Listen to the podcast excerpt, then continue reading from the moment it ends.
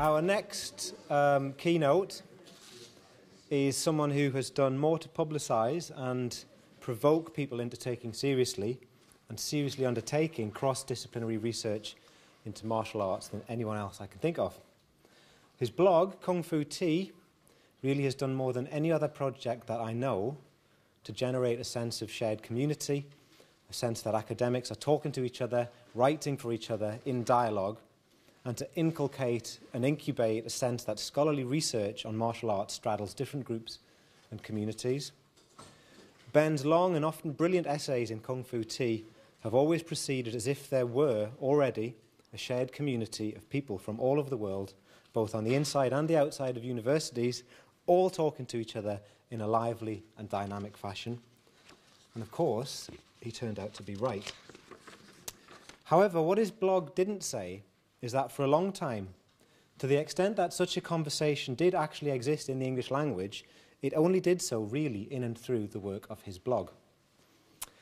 In the terms of speech act theory, Judkins always proceeds as if his words were only merely constative or constative or descriptive of a state of affairs, when in actual fact they were performative or productive of a new state of affairs in and of themselves. At the very least, Kung Fu Tea has been a key mediating voice, a voice producing the topos and ethos of the conversations that he brought into existence.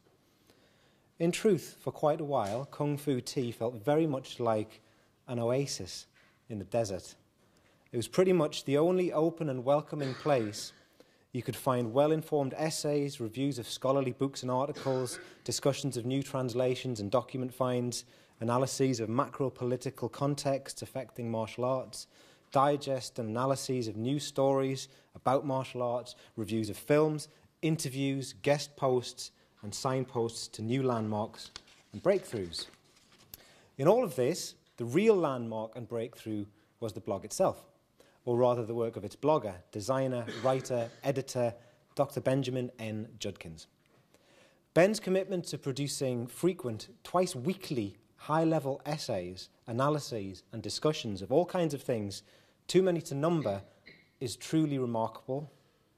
At the same time, he's brought us a really landmark book, The Creation of Wing Chun, and he has found the time to work with me to establish and run the journal Martial Arts Studies.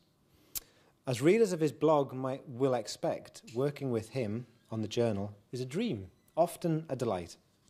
Ben is diligent, circumspect, and diplomatic, always diplomatic. Sometimes too nice, I sometimes think. But that's probably a good counterbalance for me. Certainly, I thank him for putting up with my deficiencies in these areas and for vastly enriching my working life and the intellectual discussion of martial arts the world over. So, here and now, I'm delighted to hand over to him, ladies and gentlemen, Dr. Ben Judkins.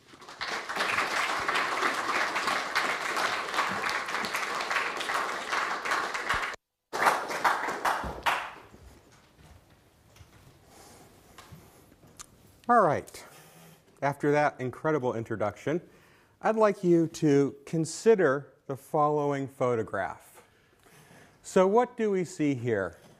This is, in my personal opinion, one of the more evocative images of the Asian martial arts that I've come across in the last couple of years. In this scene, at the first glance, we see something that looks unremarkable. There are a couple of you know, men practicing judo in an educational establishment's dojo like people in Japan had been doing for decades, you know, and like they still do just now.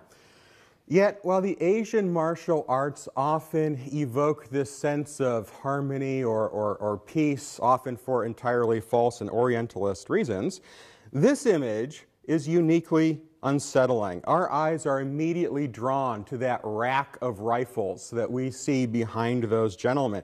And of course, the things hanging underneath the rifles are rows of polished bayonets. And if you are at all familiar with your Japanese military history, you may have seen racks of identical rifles and bayonets like that in the barracks where soldiers you know, slept and eat and trained during their occupation of China. Now, in this case, these rifles and bayonets are meant for, you know, a drill team or, you know, military education classes. They certainly were not meant to provoke anything on the part of Japanese viewers. if you got this postcard in the mail, what you were supposed to notice as a Japanese consumer was, ah, here is a well-stocked modern military or you know modern uh, educational facility. It's the very banality of this scene that sets so many subconscious mechanisms going in our mind. All right?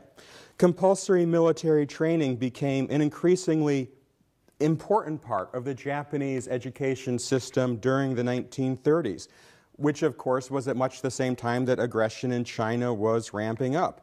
Disciplines like school kendo were reformed to take out the sportive elements and put kids outside on real dirt and try to teach them some practical swordsmanship so when they needed to disembowel someone on a battlefield, they could do it.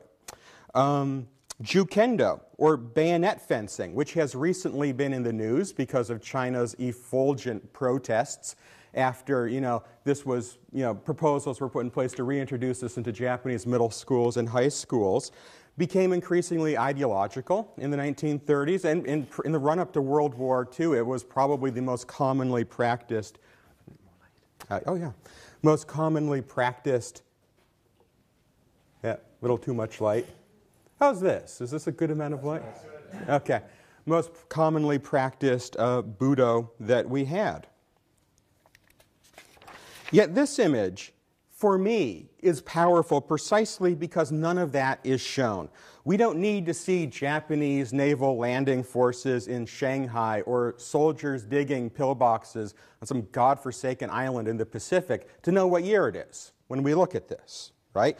We don't need an elaborate backstory to understand who these young men are or what their future is going to hold.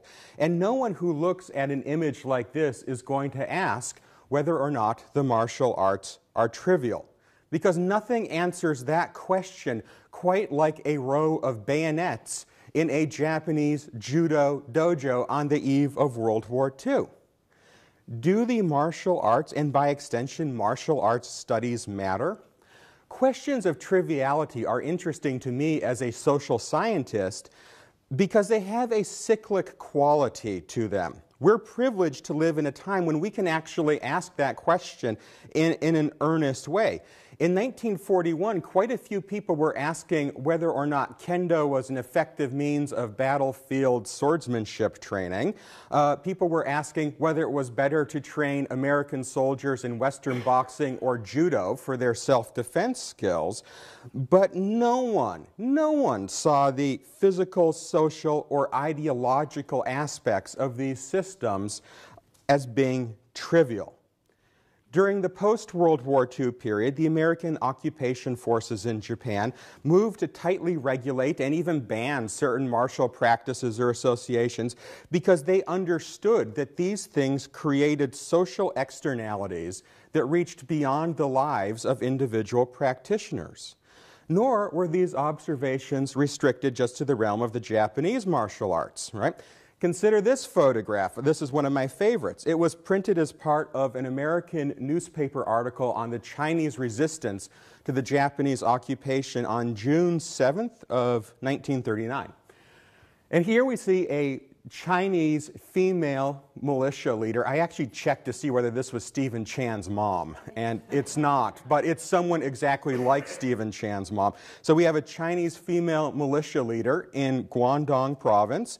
Um, the empty sky behind her highlights the dadao. It really draws the eye directly towards the big knife that she's carrying.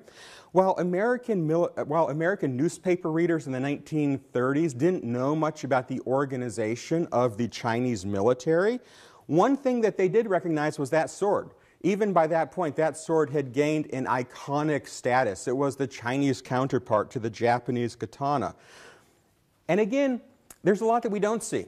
The readers can't see where she's looking. We don't know where her gaze is directed. But we don't need to see an artillery scarred landscape in southern China to know what's about to happen here. A backstory is ultimately unnecessary to understand whether the martial arts were socially significant in China during the 1930s. Indeed, it's fascinating to compare these two images that I have put up, uh, where we have, you know, contrasting views of Japanese and Chinese martial artists, both caught up together in the early stages of this same conflict. On the one hand, Japanese consumers of these images were meant to understand how the discipline of Budo was producing an efficient, effective soldier for the state's highly modern military. And of course, it goes without saying that they were willing to sacrifice for home, country, and the bearded crown prince up in the corner, you know, of said photograph. Um, on the other hand, Western audiences who are looking at this you know, picture in the newspaper, or you know, pictures like these in the newspapers, they were wondering about, gee, what's the wisdom of sending military aid to China, right? Well, China doesn't do so hot on the front pages of the newspaper, but here they could be reassured that, you know what, the military traditions of this country are going to produce individual heroes and heroines that are going to stand up and they're going to oppose the Japanese no matter the personal cost to themselves. While not necessarily a modern and disciplined fighting force like we would you know, recognize. These people are brave.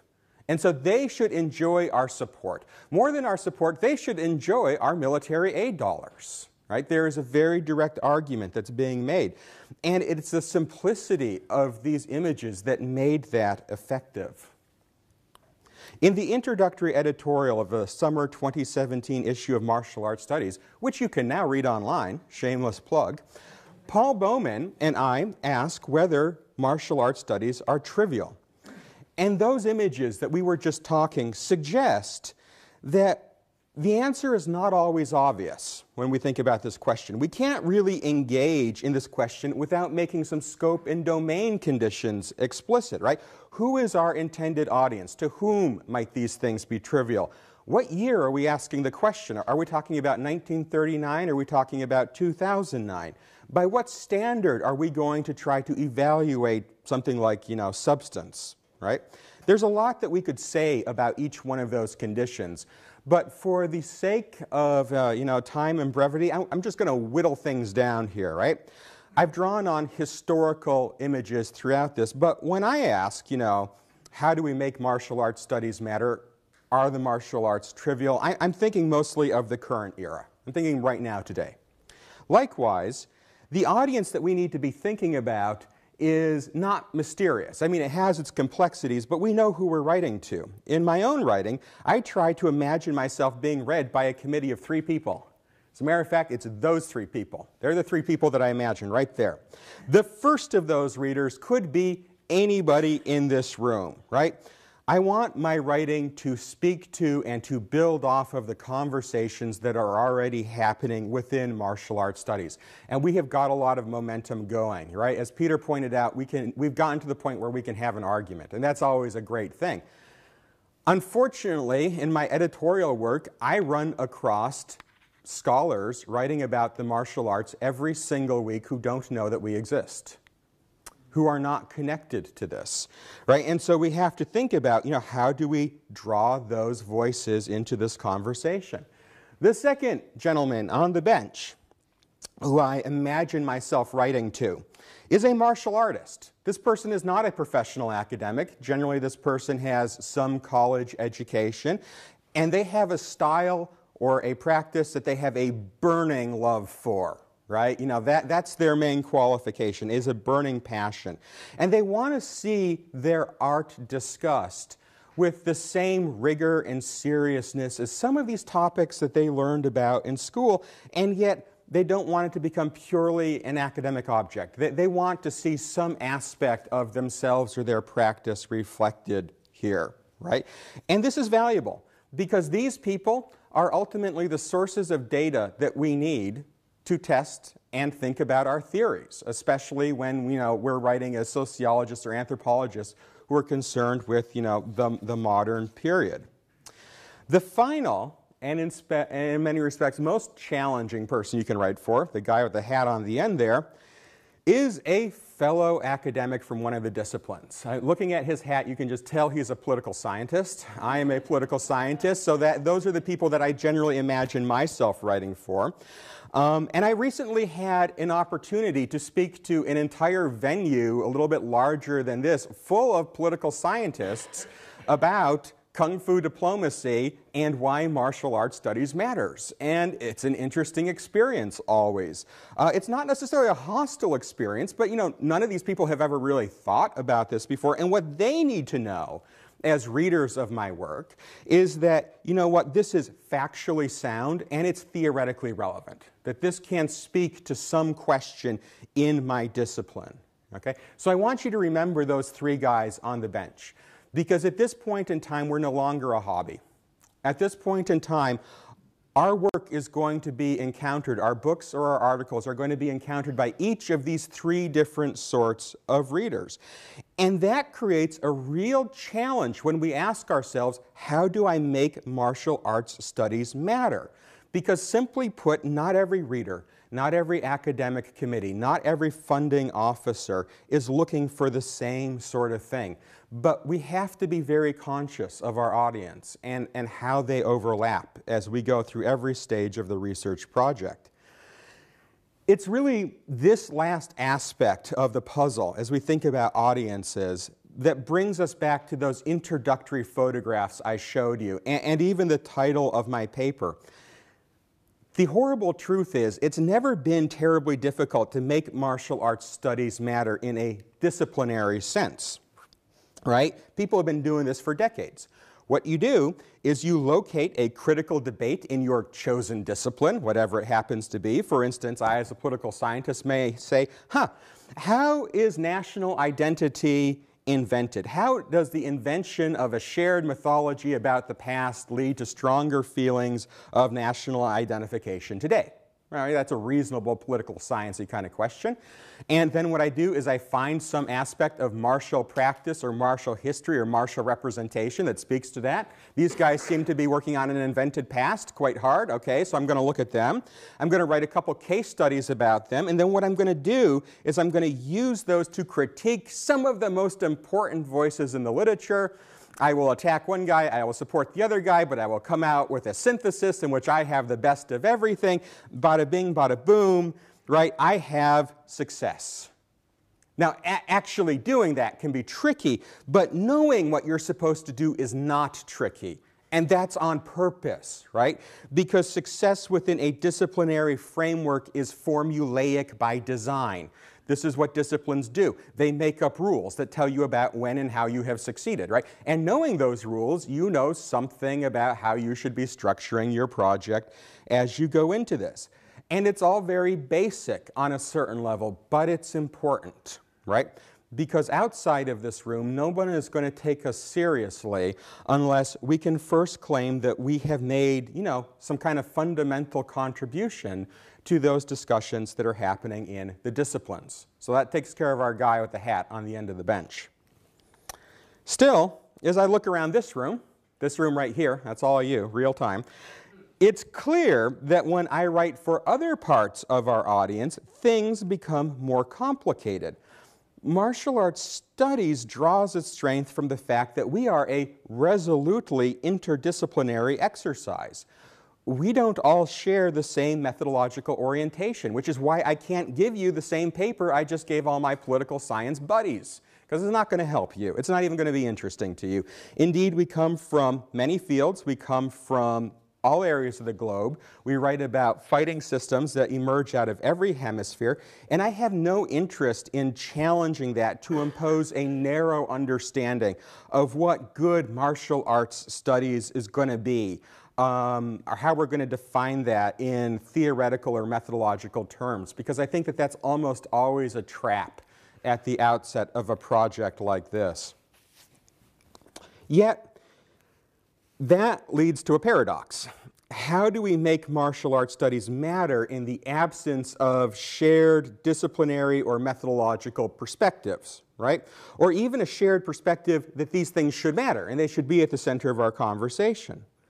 I think we should turn to the realm of metaphor at this point. Metaphors can be very useful analytical tools. It may be helpful to remember that we are not the first group of writers who have ever faced this challenge, right?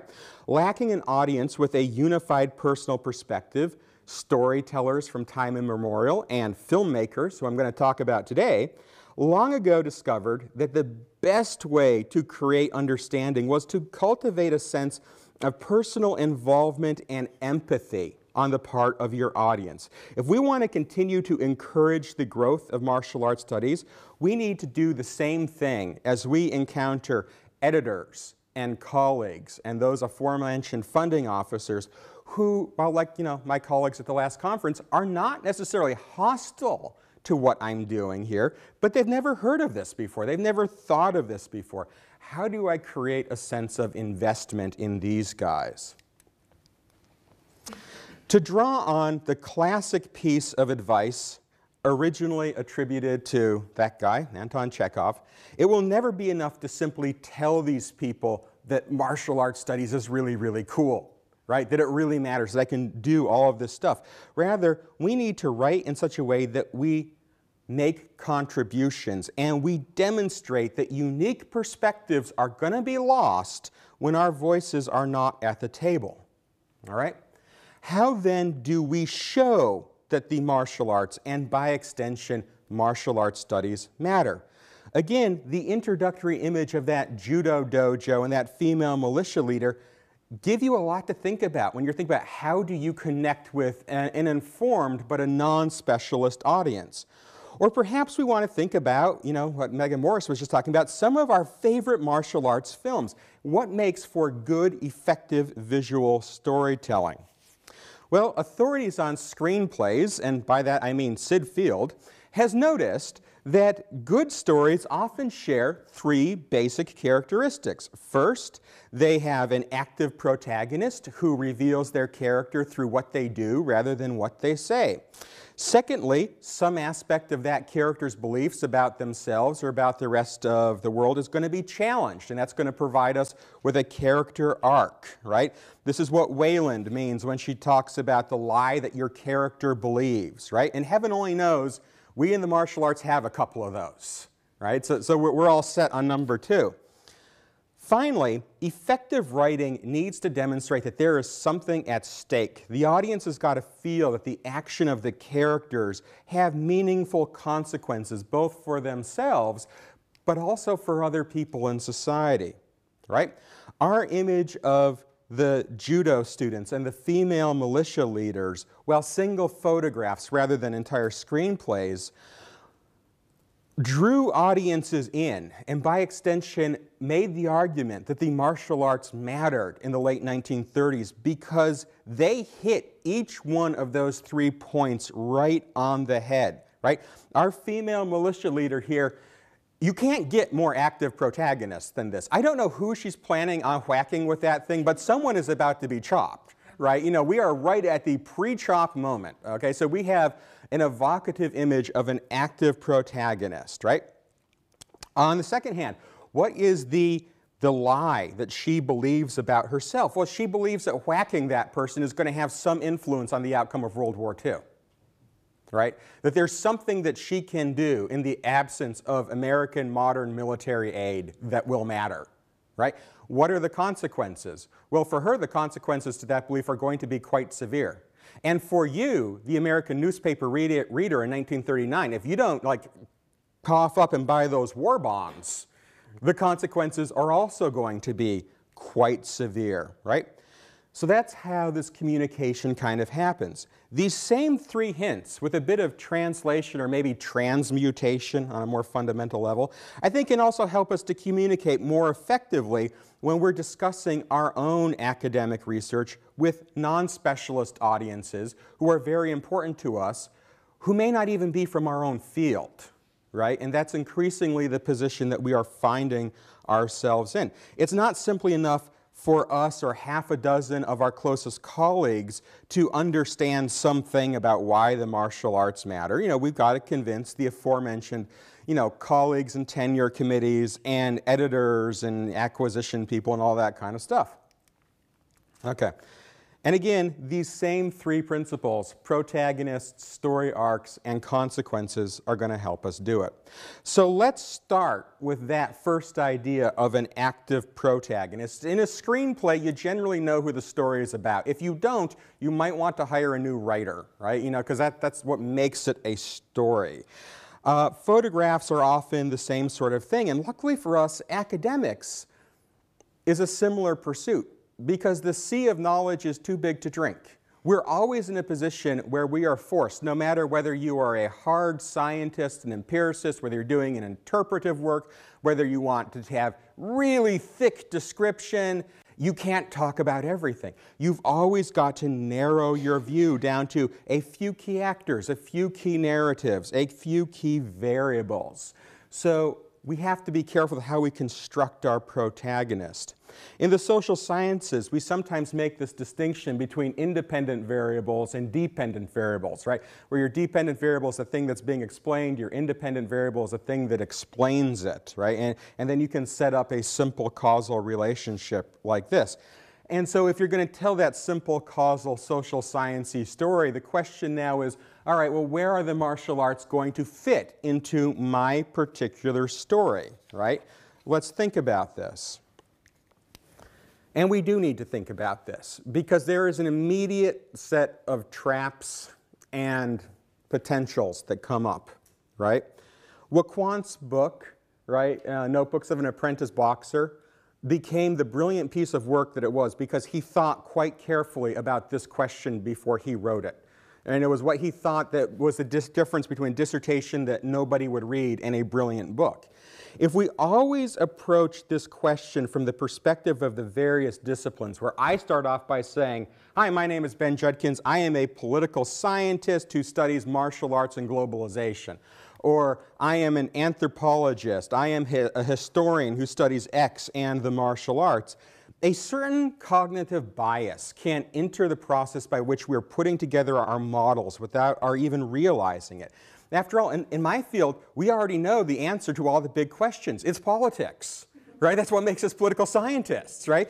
Uh, we basically fundamentally believe that politics rules the world. And so if I start off from that thing, what I will discover is that, you know, all of these voluntary groups, like, you know, martial arts groups, will be co-opted by some larger political process. And, you know, maybe that happens. Or maybe it doesn't right? Uh, again, Wacquant started off saying, I am going to use boxing as a way of understanding the Chicago ghetto, right? Boxing will be my lens for looking at serious sociology over here. And that would have guaranteed a book that nobody reads. Um, if we go to that previous example where I was just talking about you know, nationalism and national identity, you know, maybe we can tell a story where the martial arts come to be supported or tolerated by the state because they provide this unifying mythology that, that services fundamental needs of a, of a nationalist agenda. You know, and that's basically the story that Andrew Morris tells in his examination of the Guoshu movement, all the way back, you know, that the ruling KMT is running in the 1930s, right? In a project like this, the martial arts as an, exam, as an organization are examined, which is good, but only as an extension of or as a subsystem of some larger, more fundamental project, right? And those can be interesting questions, right? And they can clarify things for us about the martial arts. And Morris made really important under contributions to our understanding of uh, the martial arts, sport, and Chinese society, right? And, and so you got to give him his due right there. Actually, I quite like everything that he did. Yet, as a dependent variable, as the thing that is being explained, what we're doing is we're putting martial artists and martial arts in a very passive role here right? These are voluntary institutions. These groups face dilemmas. But what we're essentially saying is that their agency is kind of limited. And it's not limited by anything in reality, it's limited by the structure of how we're setting up our models, right? And they be basically become passive functionaries that reflect and, and, show us different aspects of social pressure. And so, yeah, Wacquant as a graduate student was right. Boxing would be a great lens for understanding what's going on in the you know, Chicago ghetto. Or Kung Fu would be a great lens for understanding what's going on in China in the 1930s. But the problem is, it's only one potential lens among many. Right? There are lots of lenses you could use. And after that first or second case study, your editor and then you are going to have to start to ask really serious questions about, well, well, gee, wait a second. Why do I need to keep writing about the martial arts, right? Why don't I start writing about labor movements or the film industry or sports leagues like, you know, the other nine chapters in Morris's book, you know, just for instance, right? Because there are a wide range of other voluntary associations um, pop culture phenomenon, most of which are better understood, better researched, more respected, that would all serve this basic project. Or to, you know, to return to Syd Field's original metaphor, you know, Passive protagonists in a novel or a screenplay are great because they help us to explore the world, but they tend not to be interesting guides. They don't hold anybody's interest. Now, you knew there had to be lightsabers, right?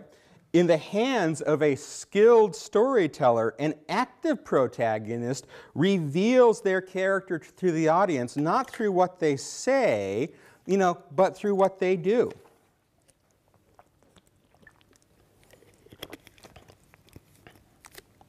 That's how they're going to reveal their core identities. And, you know, again, we need to remember that this is similar to the life story of a lot of martial artists. People join the martial arts often because they want to change something about their life. They want to change something about their community or nation. There's often a, a proactive impulse here. So, rather than simply accepting the elite view that, you know, of what the modern Asian state should have been circa 1910 or 1920, authors like uh, Hurst, Gainty, and other aspects of Morris, you know, because he's really quite complex, they demonstrated that, you know what, martial artists in China and Japan in the 1920s, these were not passive people, right?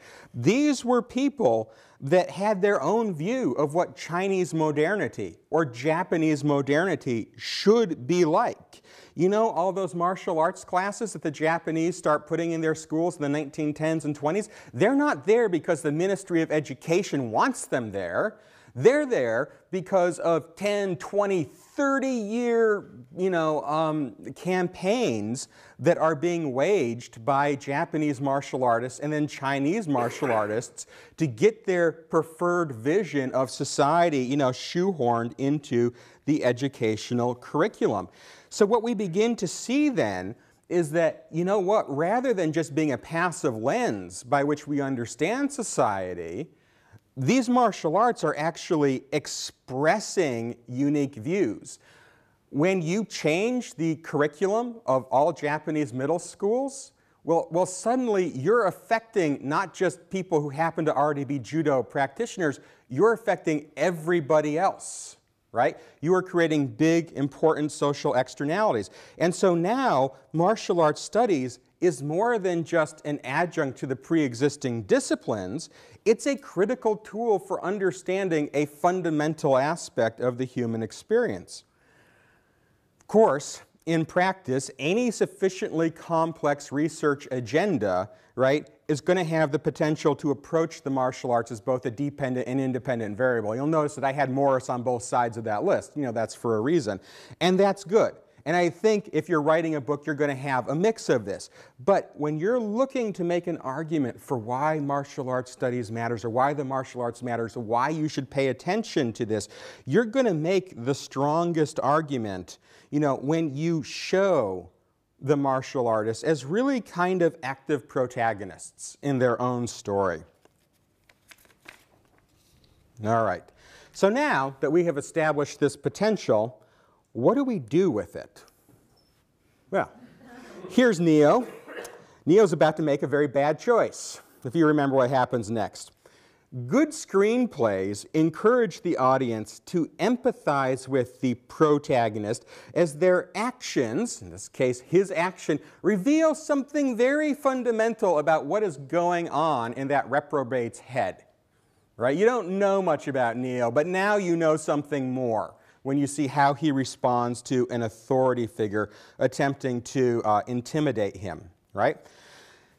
And so this is how, in a screenplay, we begin to establish your story arc, right? We see what you believe about yourself. We see what you believe about the rest of the world. And again, this brings up Weiland's argument that, you know, you're really going to make progress when you find out how that character's false beliefs about himself collide with the larger reality, right? That's the lie that you believe about yourself.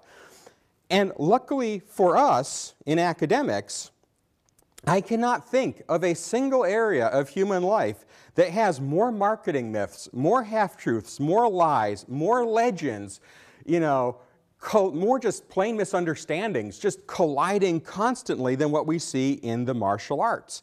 It's very difficult for anyone to talk about historic European fighting systems without that fleeting image of a just knight charging around the countryside on a white horse flashing into your head right? You know, it's been programmed into us since childhood. No matter how much you know that that's not true, you can't tell me that that image isn't still lodged somewhere in your subconscious. I just reviewed Michael Ryan's book on Venezuelan stick fighting, and it was fascinating to me because I didn't know anything about rural Venezuelan culture. But he painted this really evocative image in which there are these martial artists who really believe and hold this notion in their head that there was this ideal world that existed in a, the past where, you know, gentlemen, by which they mean smallholding farmers who have nothing, you know, could protect themselves from outside oppression with nothing but their sheer machismo. I'm going to clear his text up there with his machismo and a hardwood stick. And that was all you needed to survive, you know, back in the good old days in Venezuela. And, you know, every Chinese folk martial art practice today must trace its, its origin back to the burning of the Shaolin Temple because if you don't, they take away your Kung Fu license, right? You, you literally cannot call yourself Kung Fu if, you know, a temple was not burned at some point in your past.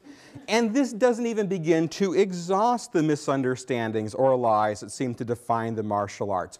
For every internally generated marketing myth that we have, there is also a historically imposed or a socially imposed myth that follows the martial arts. In France and the Netherlands, various social actors, including multiple successive governments, uh, decided that kickboxing would be a great fit for naturally aggressive uh, Muslim youth right? Because it would give them an outlet for their natural aggression, because we all know that that's what Muslims are. And not only that, because they would get to do kickboxing with, you know, other parts of the community, it would help them with the assimilation and enculturation process. Uh, Jasmina Rana, in a really excellent paper that I really highly suggest called Producing Healthy Citizens, said, you know what? There are some levels of misconception going on here just a few.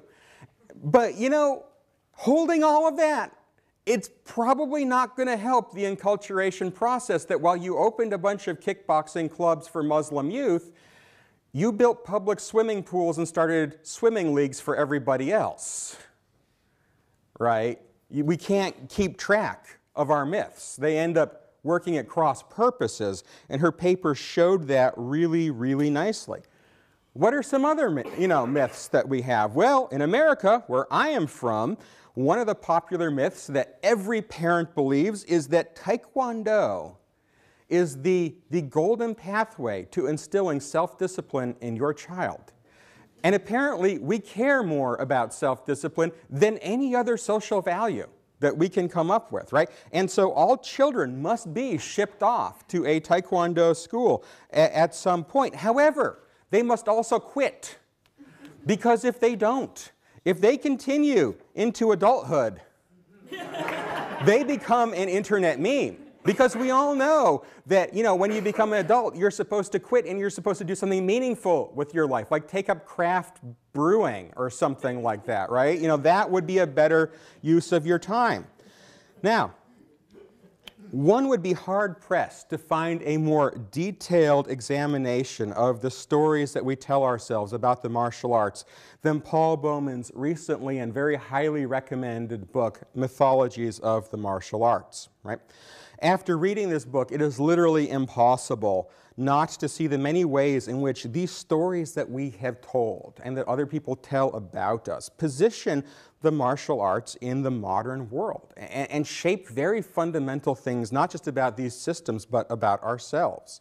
And as a, you know, amateur historian, you know, social scientist who dabbles in history, I got to say that there is this undeniable thrill that comes with the discovery that some common sense proposition is in fact anything but. You know, figuring that out is great.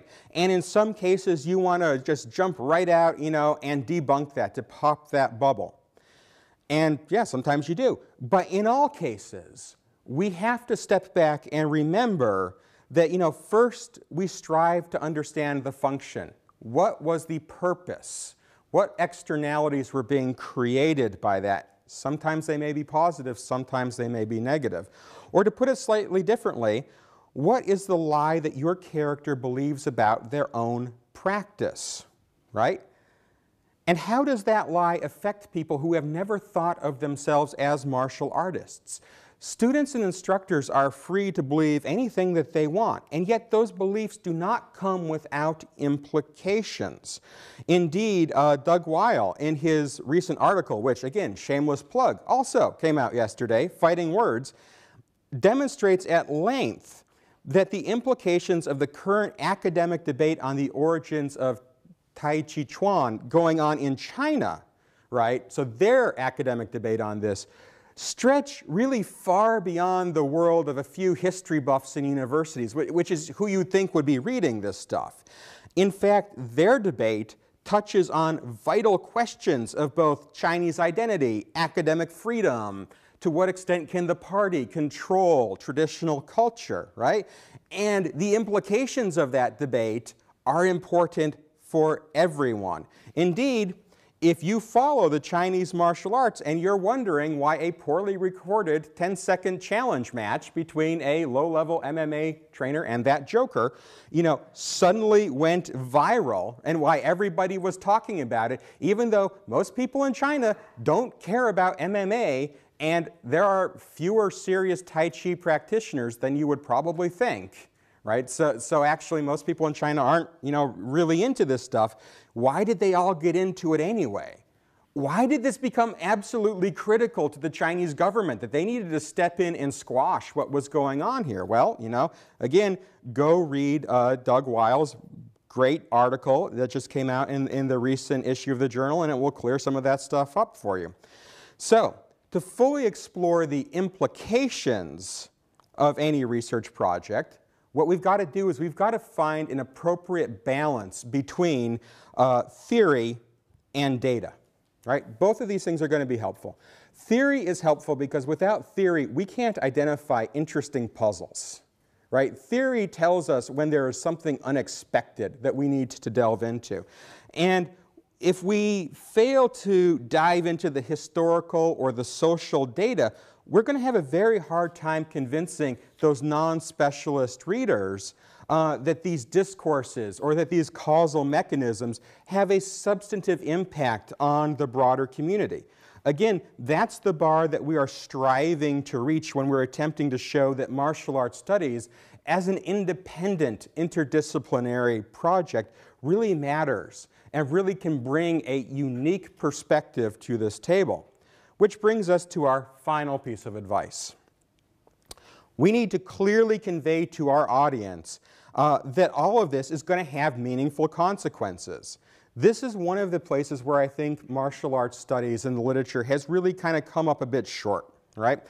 Um, after all, we've mostly been writing to ourselves, and who wants to preach to the choir? I mean, it seems a little bit unnecessary. We don't need to convince our colleagues in this room that the reconstruction of a Spanish fencing system or the you know, reemergence of Haitian machete fighting matters. Everyone here knows that. Everyone here can come up with six different research projects, you know, based on either one of those things before the end of this rapidly ending talk that I'm given right now. So again, we, we don't want to preach to um, the choir, right? The non specialist readers, they don't need this either, right? If you're willing to read another ethnography of capoeira, I mean, that speaks to a level of obsession that makes apology unnecessary. But when we think about our colleagues in the disciplines, I think there's a lot of low hanging fruit of potential value that is remaining unplucked. In the opening editorial of the summer 2017 issue, Paul notes that one of the things that we haven't done a great job at so far is talking about actual violence in martial arts studies. And of course, Sixt was here this morning to begin that conversation. And it's a conversation that really needs to be picked up on because in my field, in political science, we would say there's a lot of policy implications for that right? Which means there's a lot of juicy stuff where that connects to other questions. And these are big questions, these are fundamental questions. And we, as martial artists, should have a natural advantage in seriously thinking about and discussing some of these questions. And we can handle it from a lot of different angles because violence exists on many levels in many modalities. We have domestic violence, interpersonal violence, community violence, interstate violence, right? The nature of martial arts schools themselves means that they have often been implicated in or have been forced to respond to community violence in every area of the globe. Yet, with the exception of a few voices like, like Sixt, we don't hear a lot about this. Uh, and a lot of the people who have talked about it have been coming out of the historical or anthropological literature, and so they've really been talking about it more in a disciplinary perspective. But think about those jokers now. What do we, as a field, have to contribute to discussions like this? What can we tell people about the rise of you know, the current rise of organized ethno-nationalist, political, populist sorts of violence that we are seeing. So I, am now seeing people needing explanations. So these are the alt-knights, right, which are a right-wing paramilitary group that have organized themselves in America since Donald Trump have been elected, and they are now going to peaceful demonstrations to beat up commies right? And they have like a franchised look and a franchised toolkit, right? And they're not technically martial artists because it's not clear that they get together to train. They just get together to commit acts of violence, right? But I would suspect that if we plumb the depths of our literature and our theoretical insight, we could speak to this. And this is a question that people would be very, very interested in course, I don't want to downplay our accomplishments because they're very important as well. In the last few years, martial arts studies has firmly planted its feet on a new and more difficult path. For decades, we had pioneers like Burton, Draeger, and Hurst who attempted to bring the martial arts uh, into the academy, and yet, for a variety of reasons, they failed. You know, hoplology never gained the traction that martial arts studies currently enjoys. Uh, and when we look at the few real successes out there, when we look at Hurst's study of the armed martial arts of Japan or Doug Wile's work on the Tai Chi classics, yeah, those works are important. And what they did was they shoved a wedge into the door, but again, they tended to fall very strongly within these disciplinary discussions. The view from 2017, looking back, looks very different. Rather than studies of traditional fighting systems or combat sports being a personal eccentricity, a hobby, something that we do on the side from our quote unquote serious work, the martial arts are now receiving a greater degree of attention. Right? We no longer have to ask whether it is possible to study the martial arts. We just go out and do it, right? And we do it rather well. The last few years have seen the creation of academic journals, research institutes, networks, book series, an annual conference like the one that, you know, annual conference series, plural, like the ones that we're sitting uh, at here, and lots of publications coming out from top university presses. And my read on the situation is that the appetite for this kind of work is currently increasing. We're still in an upward phase. I know when I go home, I have a stack of manuscripts that I'm supposed to review, and I suspect that, you know, a couple of you do as well. And that is all great news. But a moment's reflection reveals that this rapid success has also raised the stakes of the conversation. A university press can only publish so many monographs a year. So after they published that first book on the martial arts, well, now your acquisitions editor is going to have to sit down in a meeting and argue to her colleagues or his colleagues about why they should publish the second and third martial arts book as opposed to something that's a little bit more traditional that you know they know might you know reach more of an academic um, audience graduate students in fields like anthropology history cultural studies are focusing more and more of their dissertation research directly on martial arts right? And every year a number of those students are hitting job markets that are glutted with really good really well prepared job candidates.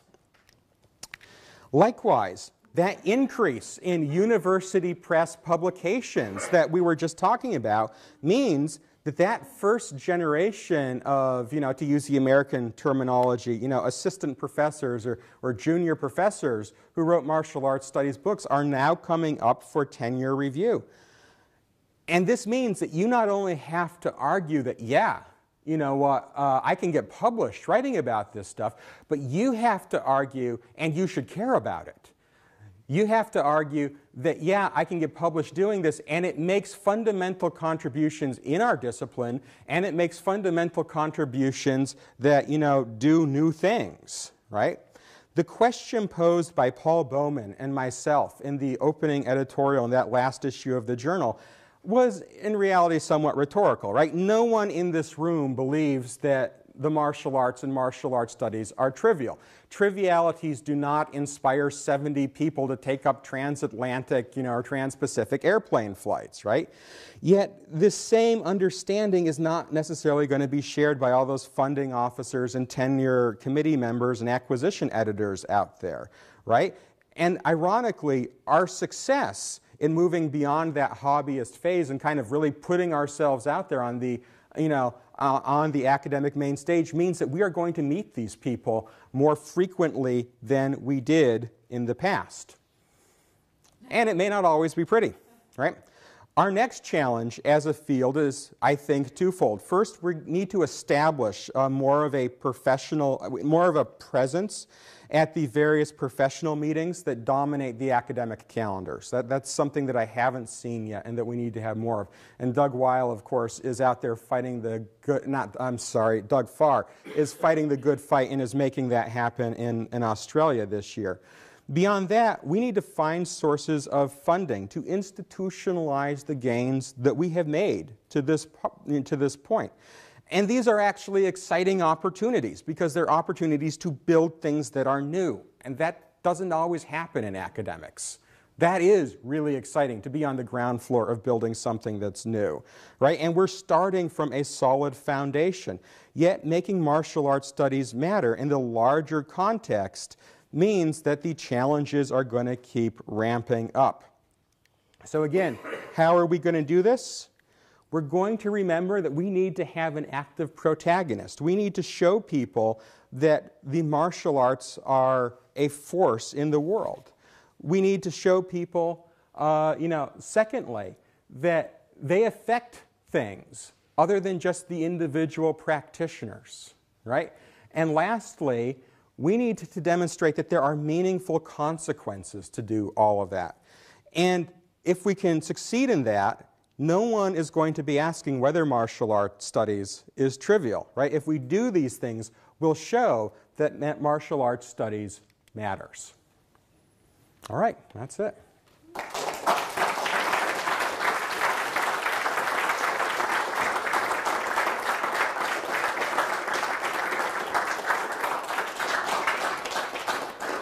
Thank you very much, Ben. Um, questions, comments? Hi. Um, Hi. Sorry, I think I was a little bit late, so I, I don't know, may have missed something at the beginning that this question relates to. But um, right, I'm I, obviously I do think martial arts studies matter, and I think your sort of conclusions on how to convince um, like the academic world that martial arts studies matter, are you know pretty good. Everything. What I wonder about is like the wider world. You know, like in um, do you are you thinking about um, how this works for you know, say people who just happen to be walking out there in the street or anything like that, or are you really mostly just thinking of martial arts studies at the moment? Uh, so I did kind of address that at the beginning of the talk, and and the short answer is. Um, if it is literally a random person walking down the street, that is beyond my pay grade. That's Bruce Lee's job, right? He's the one who's going to make the martial arts matter. But uh, I do think that it is important for there, there's what I've discovered in, in, my own work is that there's a fairly sizable community of martial artists who take an interest in these questions. So people who are already you know involved in the martial arts who want to pursue this stuff, and I do think that they're one of the uh, audiences that we write for. Maybe not in every single project, but it's important for us to not totally appropriate their practice and to remain engaged with uh, them because, of course, they are ultimately going to be the source of a lot of our puzzles and a lot of our data, you know, and a lot of our insight and a lot of our thick description and all that that's going to make these projects possible. Okay? Anyone else? Um, I, I, I kind of, I wonder um, about, uh, you know, I wonder whether we worry too much about the disciplines. Mm. Um, because I think that, you know, th- given that this is so multidisciplinary, you can just kind of try different paradigms on for size. I think the political economy mm-hmm. paradigm mm-hmm. is, a really, is a really great one. There's also the psychoanalytic mm-hmm. But I think the question, uh, the, the real, the next question is, uh, if this is the degree subject, what does it look like? Mm-hmm. You know what I mean? Mm-hmm. Because mm-hmm. like we can all go back to our disciplines and our, you know, I kind of work in a journalism department. I, I think they regret that. but I barely read newspapers, you know. Um, but you know, can it? It's okay. Can, I've can, got that covered. I read the newspapers at okay. least once a month and, yeah. and, give you the news. And you update, share them, yeah. and then my I, newspaper I share them. arrives, Yes, yeah. yes. Can, can we um, can can we build is martial arts studies a university discipline, a, a field that we could institute programs at an undergraduate level, or is it not? You know, that's the question. Well, I, I, definitely think that my answer to that, and I could see what other people in here think, my answer is that we can definitely institutionalize it and offer a lot of things. I don't see any reason why we don't have martial arts studies institutes and research networks and all kinds of things uh, in all kinds of places. Now, whether you can convince, you know, a dean that it is a fantastic degree to offer a major or a minor, I think gets you into the minutia of what goes on in various you know, universities. And there's literally no accounting for university politics, right? But, you know, can it be institutionalized and can you offer courses? Yeah, yeah, automatically. I, I think that that is, again, one of these really natural next steps. Can you turn that into a minor? I don't think anyone would have a problem with that, especially if you housed it, you know, with the right departments. Can you turn it into a major? Eh. You know, at that point, you're, you're eating someone else's lunch. Yeah. Uh, Colin. Could you pass this back to? Um, could you pass yeah. that to? You need Jerry. Uh, so I'm wondering what you think about overcoming uh, sort of an academic squeamishness about violence. Going back to Sixt's um, keynote earlier, uh, you know, it's fundamental to what we're talking about in mm-hmm. martial arts studies, but I think people outside of martial arts studies are pretty resistant to it. And I've I've certainly encountered that in my own discipline. Maybe musicians are just mm. you know more resistant to it yeah. than other people. But trying to write something and having editors come back in multiple revisions, being like, "Oh, could you could you tone that down a bit?" or yeah. "That's going to make people uncomfortable." I, it probably varies tremendously by these disciplines that we're trying to figure out how much we need to worry about. Because so in my discipline, where you know I'm doing political science, we're, we're pretty okay with murder. You know, it's, it's kind of what we do, right? And so there's not going to be any pushback. You know, if I have you know discussions of explicit violence in my work, people are going to expect it because, you know, when you're writing an article in the journalism on genocide, you know, sorry, when you're writing an article for the journal on genocide, right, you know, that's, that's kind of, that, that is kind of what they expect. What I'm more worried about, and I actually cut this because I wanted to keep this short, but I'll, I'll put it in now. What I'm more worried about is that we become the ones that are squeamish about this. All right, there's another piece of advice that screenwriters give you that I did not pass on because I think it's terrible advice, right? They tell you, write what you know. And that's what so many of us do. Right? We write what we know. And what is our experience of the martial arts? Well, our experience of the martial arts probably doesn't include a lot of actual community violence where, you know, we round up some group and lock them in the building and then set it on fire.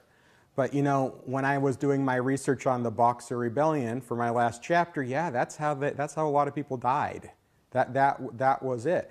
And so we have to, I think, in martial arts studies, be a little bit okay saying, you know what? I'm going to be more willing to explore the dark side of my own practice, and I'm going to be willing to explore the dark side of my own history, and I am not going to get trapped in, I am just going to write what I know, which is, you know, great Wing Chun in a suburban school where nobody gets locked in a burning building. You know, but then I'm not really telling the story of social violence in China, you know. I, I would like to come back to the question uh, Paul raised and your mm-hmm. response, but I think it connects to what you just said that um, I've had the experience of building Interasia cultural studies over 30 mm-hmm. years, is what is now actually the biggest network in the world, although mm-hmm. most mm-hmm. Anglophones are not aware of it. Um, and one of the things that was absolutely crucial to producing an internationally dispersed critical mass was precisely a methodology of, let's say, community formation, which relied on never writing what you know, mm-hmm. forcing, uh, taking the opposite approach to area studies where mm-hmm. you become expert on a mm-hmm. certain area. Uh, our basic organising and, and indeed fighting move in order to create institutional space was to um, invite and, if necessary, force people to address topics that they not only didn't know about, but they didn't care about. Mm-hmm. So, uh, not as the primary speaker, but panels mm-hmm. would be formed mm-hmm. where if you knew absolutely nothing mm-hmm. about um, rural life in uh, Taiwan in the 1940s, you had to respond for 15 minutes to somebody else's paper on that yeah. on the basis of your own local experience uh, yeah. and interests. So the production of desire uh, mm-hmm. uh, to know about things that you don't know, I think is is fundamental. First of all, to forming the group, but then when you have this second move, let's say you did want to create a major, the first thing you have to throw away is your beliefs about. Um, non-disciplinarity or mm-hmm. whatever mm-hmm. you have to come up with a mm-hmm. story mm-hmm. to first of all, a dean or mm-hmm. funders, but above all, after that, to parents. Mm-hmm. You know, uh, you cannot say, yeah, you know, little Mei Ling, her BA in cultural studies, it's not, you know, there's no, no discipline there. Yeah. Uh, you're dead in yeah. the water straight away. Yeah. So then you have to produce completely different accounts of what um, the mm-hmm. value of this might be. Yeah. And I just think it's the best game in the world. You know, I'm a very yeah. good institutional fighter. Yeah. Uh, and with Mette Hjort, we edited a book called Instituting Cultural Studies, which has lots of personal stories about this. Yeah. But the final observation I, I would make there is that if you are going if you are going to go in and fight for someone else's lunch, mm-hmm. then you have to know what the moment is in which you're trying to do that. And to fight for studies areas right now is much more sticky and ambiguous than it was 20 years ago. The University of Chicago put out, I think, $5 million US some 10 years ago through the Franke Institute to study the emergence of studies areas and how to have disciplinary fight back against mm-hmm. them. Mm-hmm. You've had a period where studies areas worked as a way of delivering cheap mass education. Mm-hmm. You melt down the humanities faculties. You have like mm-hmm. cultural and media studies instead of 10 separate mm-hmm. departments. But that's pretty much exhausted, mm-hmm. although it still works in some areas that have clear vocational implications. So then you would think about studies. You know, yeah. is this the way to go? So those sorts of questions I think of them as a, you know, mercifully now retired chair professor. They're pugilistic questions, mm-hmm.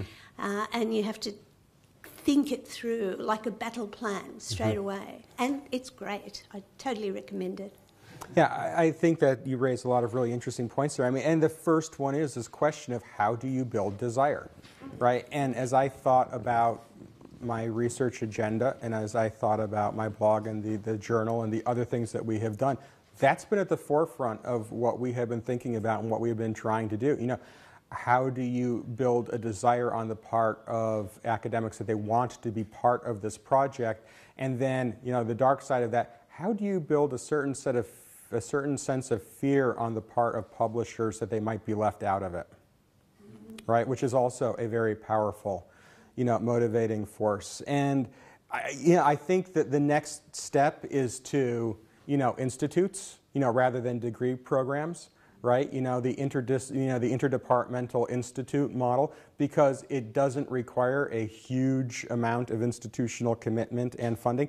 But again, it builds that sense of desire in a much larger network, right? And you know, you can offer the classes. Everybody wants the student credit hours. I, I, don't know how it works in everyone's teaching system, but in America, you know, you want the student credit hours. So no one's going to say no to more classes being taught or being offered.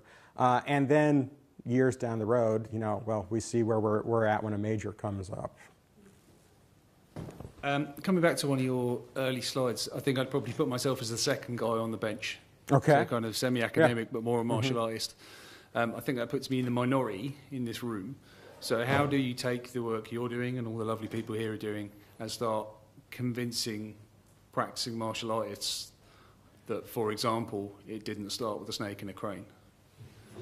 And is it their job to come and see you or for you to go see them? That's a more difficult question than you think it is. Because I think it starts with a little bit of introspection in terms of, well, wait a second, why are you trying to convince these other martial artists that it didn't start with a snake and a crane? So when, when I do my academic work and when I talk to people, I, one of the things I never do, right, is I, I, never go into a random internet forum and just start like bursting bubbles, right? And God knows you could right? Anybody can do it. But what exactly is the point of it? Right? Because remember, every one of these myths has externalities that it creates. It has unintended consequences. Some are negative, some are positive. Lots of them are about community building. You tear down a community, what are you going to put in its place? Right? I think what you start by doing when you think about reaching out to a group of like minded practitioners is you figure out to begin with are these people like minded practitioners? Really?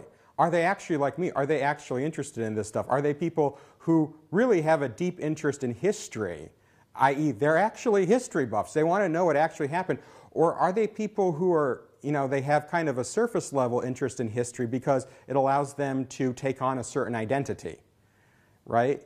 And I don't think there's any point Uh, you know, in arguing with people who are here to take on a certain identity. I mean, that's part of the community creation process.